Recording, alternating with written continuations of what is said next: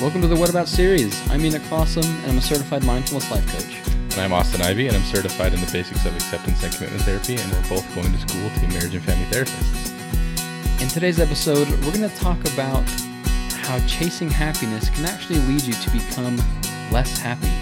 So, how do we become happy? Let's get right into it.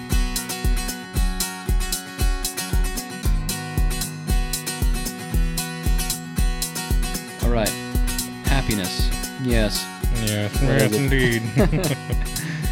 We've talked about this quite a bit, especially with The Happiness Trap by Russ Harris. read it. Read it. It's such a good book. Read it, read it, read it. The most recommended book I could ever recommend to anybody. It's so Really? good. I The love number it. one? It's, it's so good. I If love someone it so says, much. What book should I read? Uh, like if you're struggling with mental health stuff, read the That's Happiness? Trap, especially if it's anxiety and depression. Like that's going to be your best resource. Like There if you you're if you're thinking about like organiz- organization and like responsibility, taking responsibility for your life. Yeah. Like you just find yourself like being immature, go read Jordan Peterson.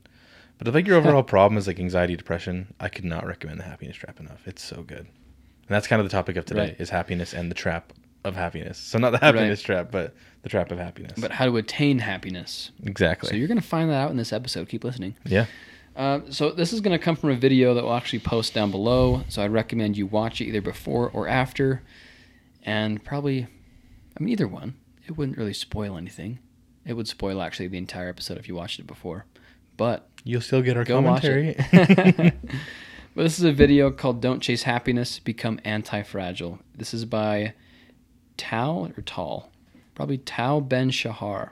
Such a cool name. Super cool. Yeah, wish I had a name like that. Jeez, I'm just Austin. Hey, but you are just awesome. Hey, and that's a great name. Thanks.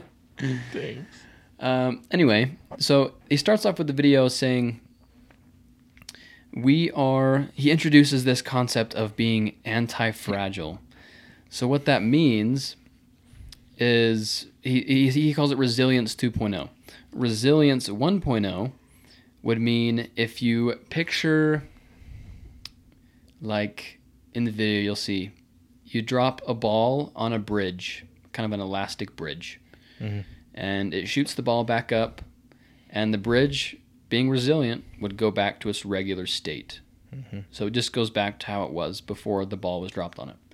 Resilience 2.0, or being anti fragile, would be that same scenario. You drop the ball on this rubber bridge, and instead of the bridge going back to its regular state, it actually becomes stronger because of that.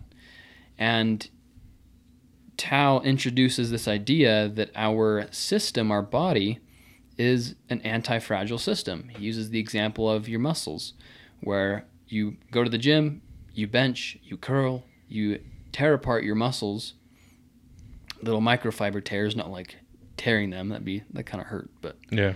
but tearing them. You get what I mean, you gym goers, you. You break down your muscles to make them stronger. That's anti fragile. Exactly. Yeah. And part of the video, like the theme of the video that I picked up on the most is beyond that, which we'll go into more, of course. But he talks a lot about, um, especially towards the beginning, that, that for some reason the pursuit of happiness. We're not. That's not the book or the Kid Cudi song, of course. But um, the pursuit of happiness or the the search for happiness is somewhat paradoxical Yeah. because the people, the people who seek after it the most tend to find the least amount of it. Right. And the way that I've interpreted that ever since reading The Happiness Trap is that it's because people give too much worth to happiness. yeah. And Russ Harris talks about this a lot in that book that to live a meaningful life that actually is full of positive emotions, and there's a lot more positive emotions than just happiness. Mm-hmm. Um, and that's part of the video too. Um, but he talks about how we give too way too much credit to happiness, way too Yeah. much, and it'd be if I guess if you picture it this way, you would think if someone was weird if all they sought after was sadness, right? Right. That'd be kind of out of the ordinary, kind of weird. But in my mind, in the way that I think that we should be seeing emotions, is that we should see sadness and happiness with the same amount of worth. They're both important, and we need them both. Just we need the day just as much as we need the night Yeah. for the life cycle of the earth, right? And Yep. for our own like biology and things like that.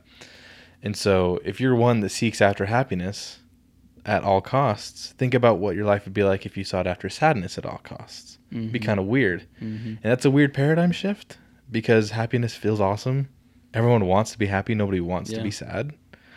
Um, but that's kind of the way that it is. Like Right. you need to treat them the same, and you need to not seek after them in the same way because you wouldn't seek after sadness. You wouldn't seek after anger. You know, Yeah. it, you just let it happen to you and accept it as it comes, and accept it as the gift that it is, or as the maybe the task that has required your attention, like sadness or anger. Mm-hmm. Um, I think that's the foundation of what he's trying to get at, and what Russ Harris talks about a ton, is that life is acceptance. life is taking what comes to you.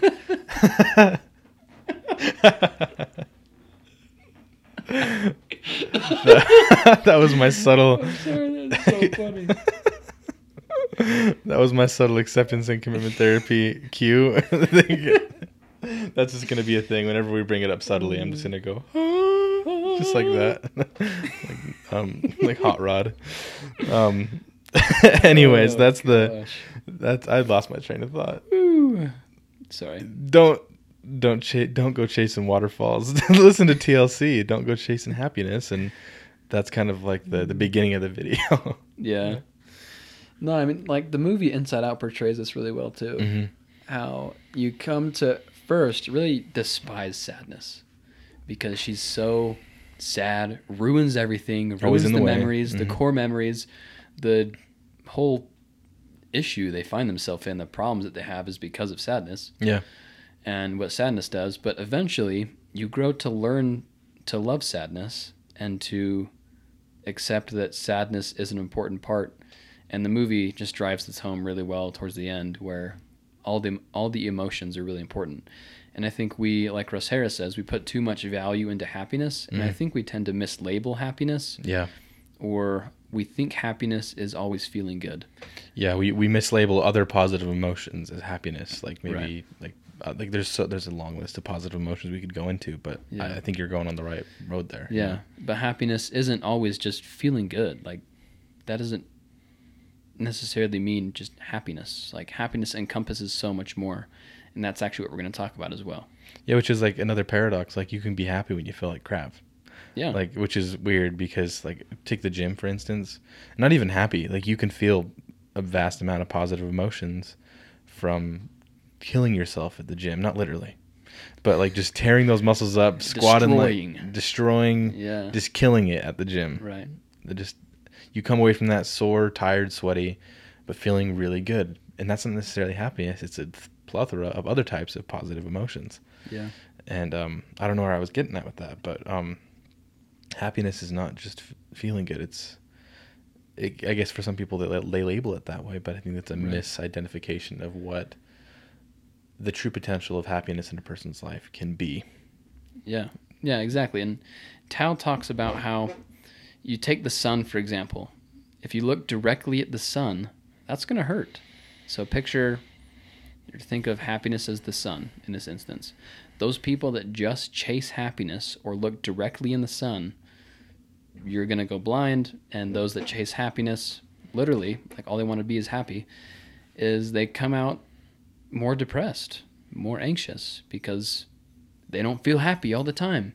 Mhm. And so he says we can experience happiness and we become happy by chasing happiness indirectly. Mhm. So, not necessarily happiness itself, but different aspects of our life that bring fulfillment and that will produce happiness.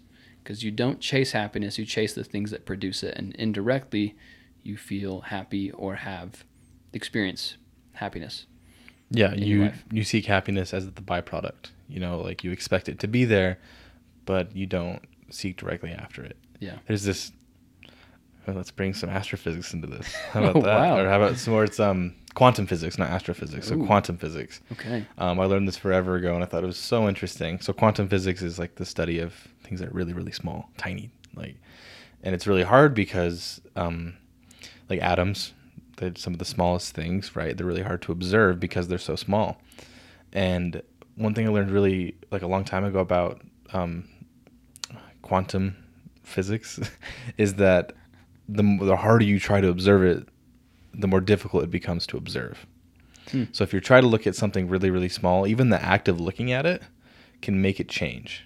Hmm. So it's really hard to do quantum research because even just the act of observing it makes it change and it moves it. And I feel like happiness is a lot like that. The more that we try to observe it and the more that we seek after finding it, Yeah. the more that it moves and evades us. yeah. It's a lot like quantum physics in the way that it's so I don't know, happiness is it's such a vague thing and it's so I don't know, it's a blob for me. Like what even is happiness? It's just a feeling that I get. Mm-hmm. But I don't even understand what it is. It's kind of it's almost paranormal or I, like it's such a and it's different for everyone. And everyone Right. experiences it differently, and I think that's why I draw that connection to to quantum physics is because we don't really understand it. It's hard to observe because it's so different to everybody. And the more that you seek after it, the more it's going to shift and the more it's going to move. So you can't directly try to observe it. You can't directly try to look at it because it's just going to move. It's just going to continue to evade itself the same way an atom would if you were trying to look at it through a microscope. Yeah. So you have to treat. You have to be a little quantum physic, quantum Quantum physicist. quantum physicist. You have to be Ant Man, and um, Doctor. Uh, what's the Pym? Doctor Pym, the Pym particle, the guy who created the Oh, Ant Man suit. Like Pym's Kitchen. yeah, exactly. at Disneyland. Disneyland. Yeah, he's Yeah. Doctor Pym is the guy that created. You have to be like that guy, and learn how to um, to indirectly, as a, I guess a quantum physicist would do, indirectly experience happiness by Yeah. seeking after the things that create it. Yeah. That's kind of what quantum physicists do. Yeah, and Tal puts that puts it this way. He says you can look directly at light when it's bent a certain Mhm. way, like you can see the colors of the rainbow, and Yeah. you're looking directly at light, and but it's different from looking directly at the sun. Yeah. And so you get to experience happiness, or you get to experience light, without directly looking at it. Yeah, because in that instance, the prism that the light goes through is water Mhm. droplets in the air, Mhm. which bend the light so you can see the spectrum of the rainbow, the spectrum of light that comes from the sun rays, which is the Roy G. Biv, you know. And what is the prism in your life that's creating the rainbow of happiness? Yeah. And that's what he's trying to get at is that you need to find a prism of happiness yeah. to create that rainbow effect that you observe after it's been created and not try to grab and keep in your pocket for the rest of your life because you can't do that with a rainbow. But you can sure do that with a prism. You can keep a prism with you at all times. So that's kind of what he's getting Yeah. at with that is that you can create happiness as a byproduct that you can observe. Yeah. You know what you could do is get a box of Lucky Charms, pick out the little rainbow marshmallow, and put it in your pocket. There you go. That could be your symbolism of happiness in your life. Like, I'm happy, bro. I got my rainbow in my pocket. that sounds like that sounds insane. I have a rainbow in my pocket. anyway, Tal Tal gives us an awesome an Acronym. acronym. I almost said analogy. Acronym. acronym. It brain fart there. He gives you the acronym of the rainbow in a sense, like how to experience happiness indirectly. And the acronym is SPIRE, S P I R E. And these are different aspects of your life that if you focus on and work on, then you'll experience happiness. So S, the first one is spiritual. This your spiritual life is I mean I think your values are connected to spirituality a lot because it's about seeking something bigger than yourself or feeling a sense of fulfillment in your life. And that's through values, and that's a part of spirituality. Yeah, and so like it's not necessarily God, and it, it that's a very important part for some people, like myself Yeah. including, have a Yeah. higher power can help with that, seeking after those values and having Right. like a a set of standards to live by. That's super Yeah. helpful for people. But if you're not that way, you're never raised that way, you can still have those values and like standards that you live by. That this is my life and this is how I'm going to live it. That these are things that I care about.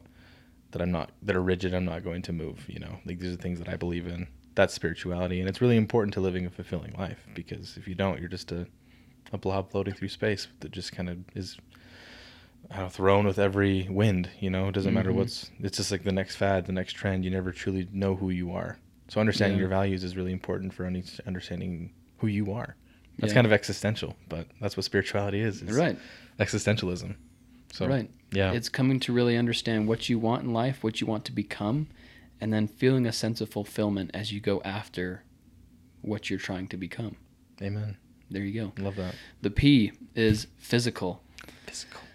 So literally working on yourself and Tal talks about how this is really big with stress, right? And I Mhm. mean study after study will show that if you just get up and move, that'll instantly increase your dopamine levels.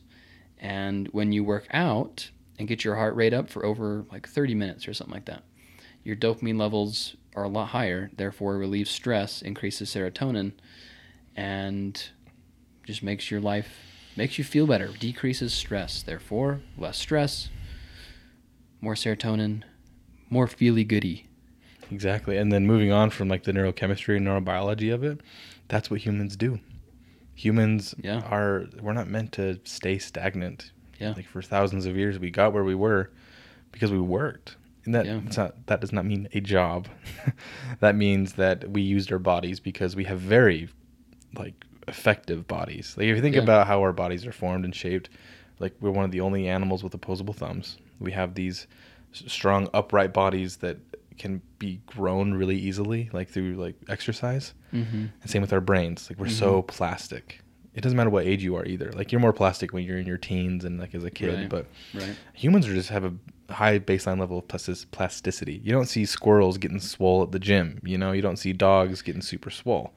It Um, happens. I mean, it happens inadvertently sometimes, but we're the only like race that has the ability. Like we're super plastic. You know, Yeah. dogs are pretty plastic. They can earn, they can learn tricks and stuff like that. But they're motivated A little by different. they're motivated by treats and toys, and humans it's a little bit more complex. But we have this ability to do so, and so it's built within us to use our physical capabilities. Yeah. I guess is what I'm getting Yeah. at.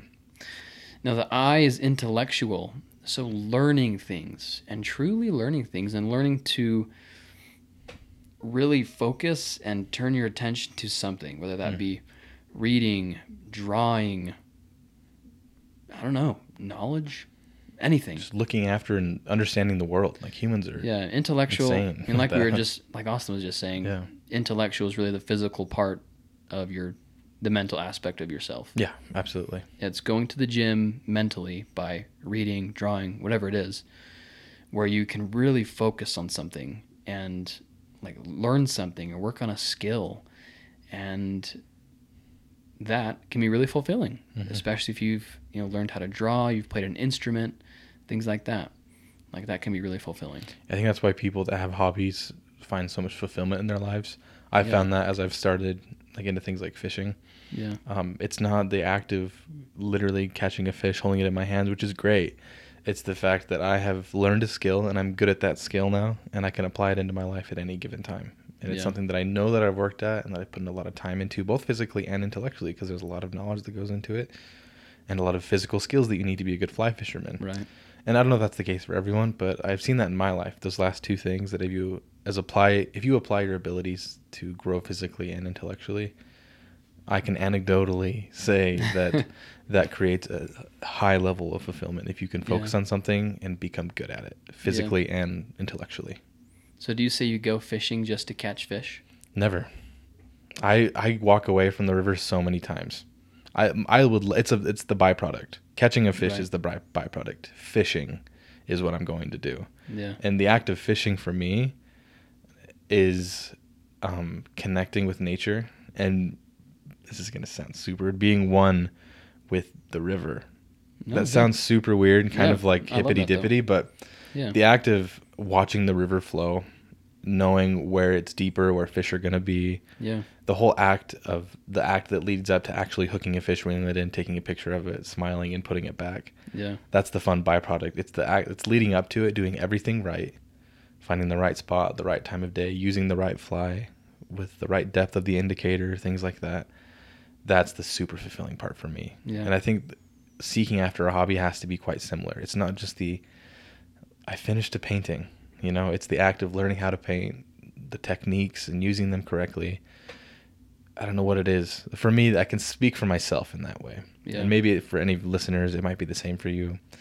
It's becoming physically and intellectually capable of doing that task well. Yeah. I think is what really makes the difference. You become like Bruce Lee, taking his teachings to the next level. Basically, yeah. Become water. Become water. I become the Provo River. No, but I mean, I think that's really great because if you think of someone who draws like realism, like Mhm.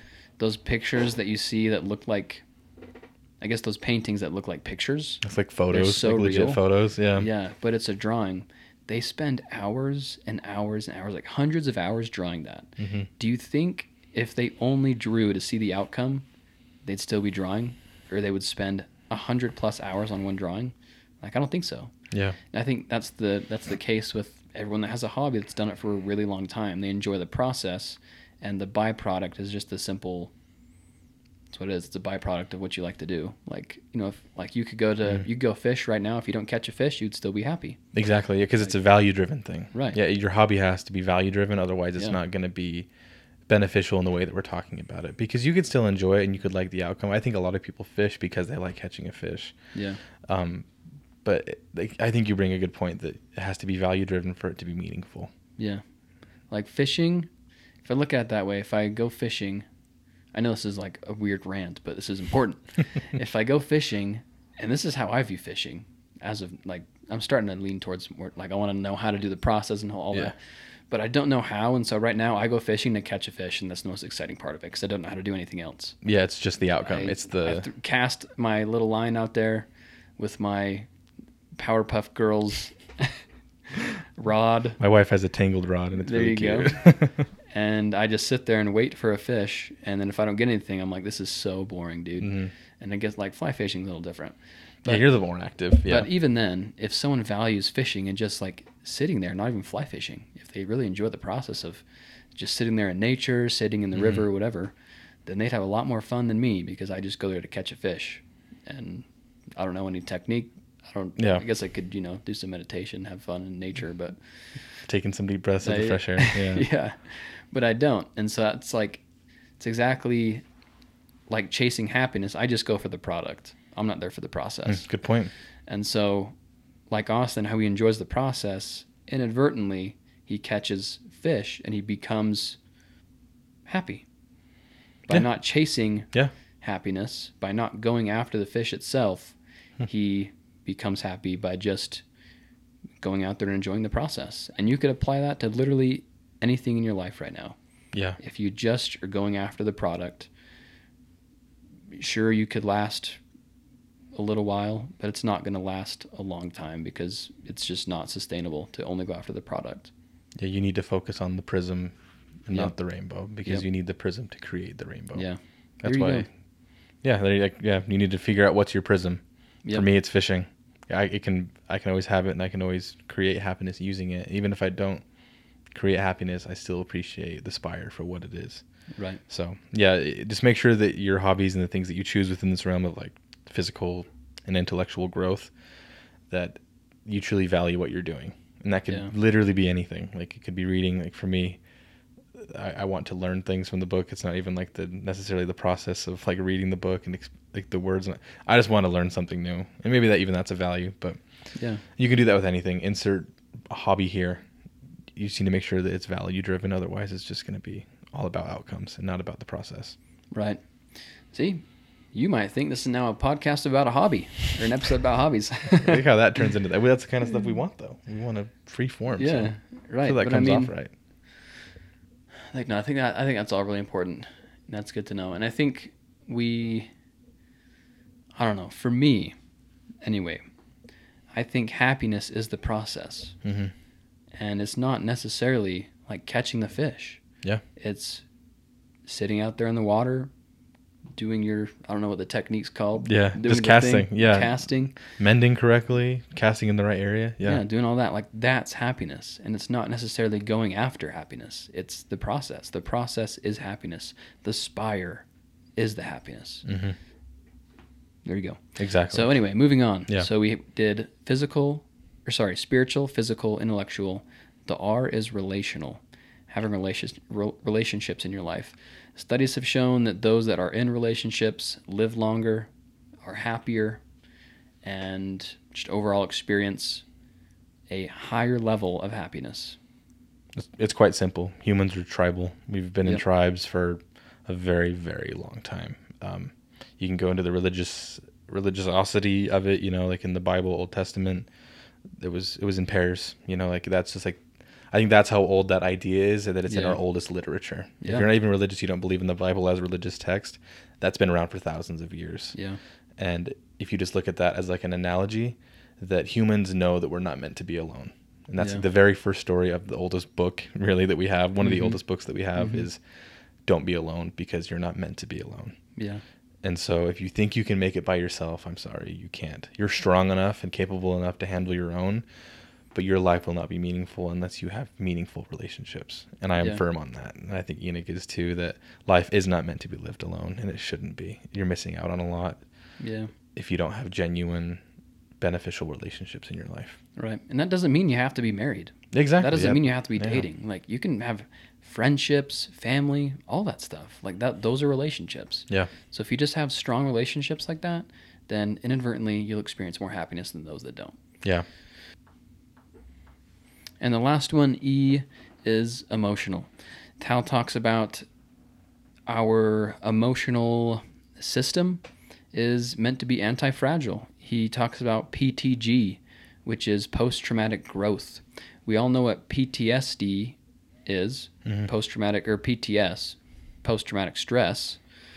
But there's PTG, and our emotional system is meant to be anti fragile. Mhm. When we go through stressful situations, we can learn from it and we can grow. And for a lot of people, that's not necessarily natural, right? We tend to have PTS more than PTG. I Yeah. think PTS is more just kind of the more, I don't know if I would say natural, but it's what's more common. Because the stress sure. response is our body trying to stay alive, and so it's of course it's going to make that the most high, the highest, um, the top priority. Like keep Right. staying alive, and that's Yeah. primarily what the stress response is about. Right. And Not- it doesn't care if you're stressed Yeah, and, as long and- as you're alive. yeah, because it's going to prioritize stress over growth. Yeah.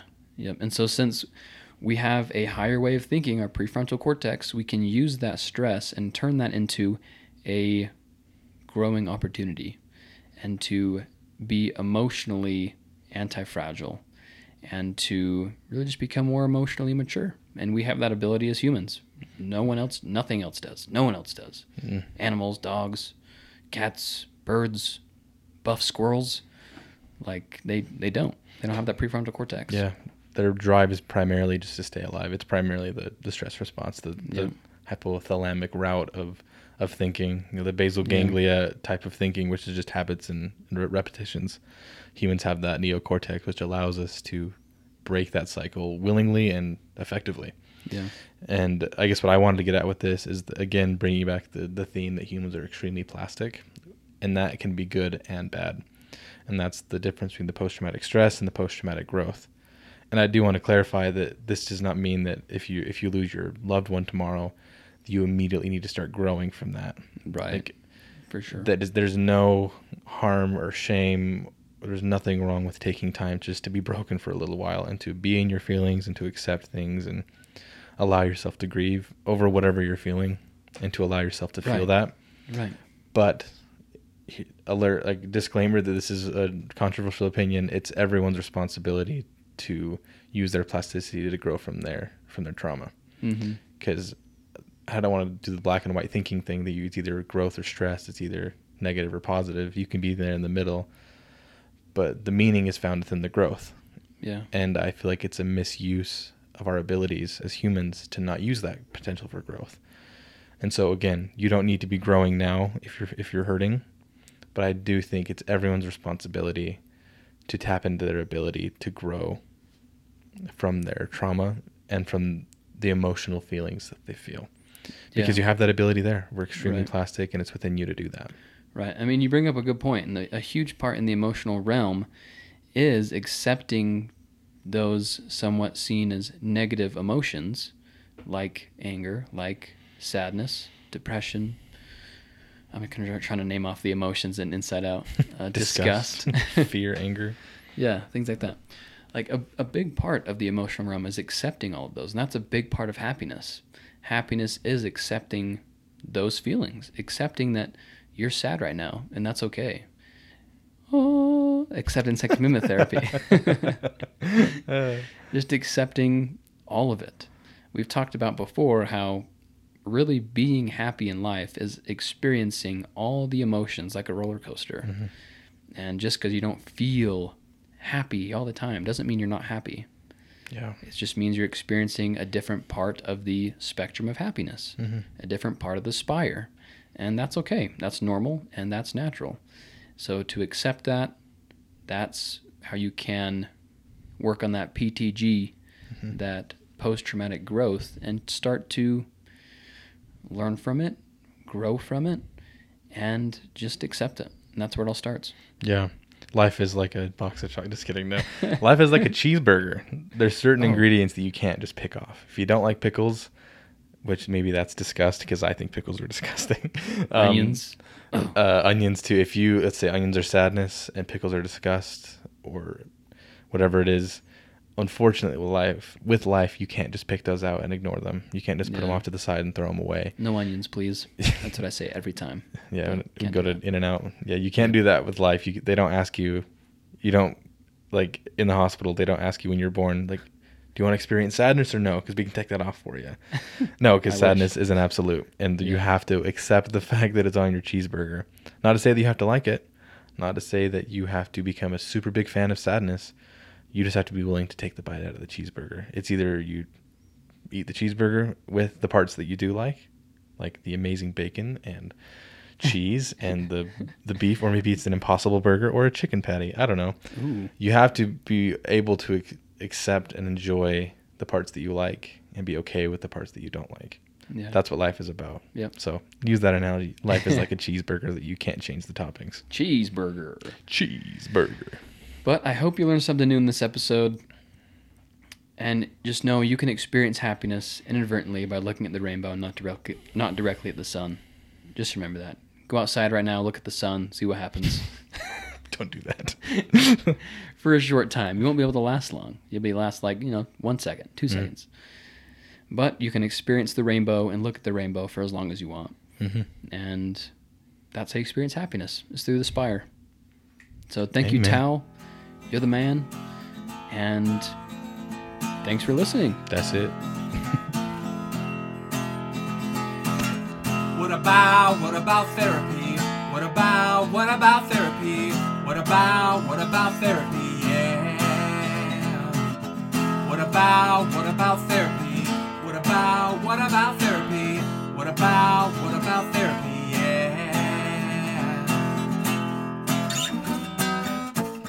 About, what about therapy? What about, what about therapy? What about, what about therapy? What about, what about therapy? Yeah. Say commitment therapy, and we're both going to. and we're both going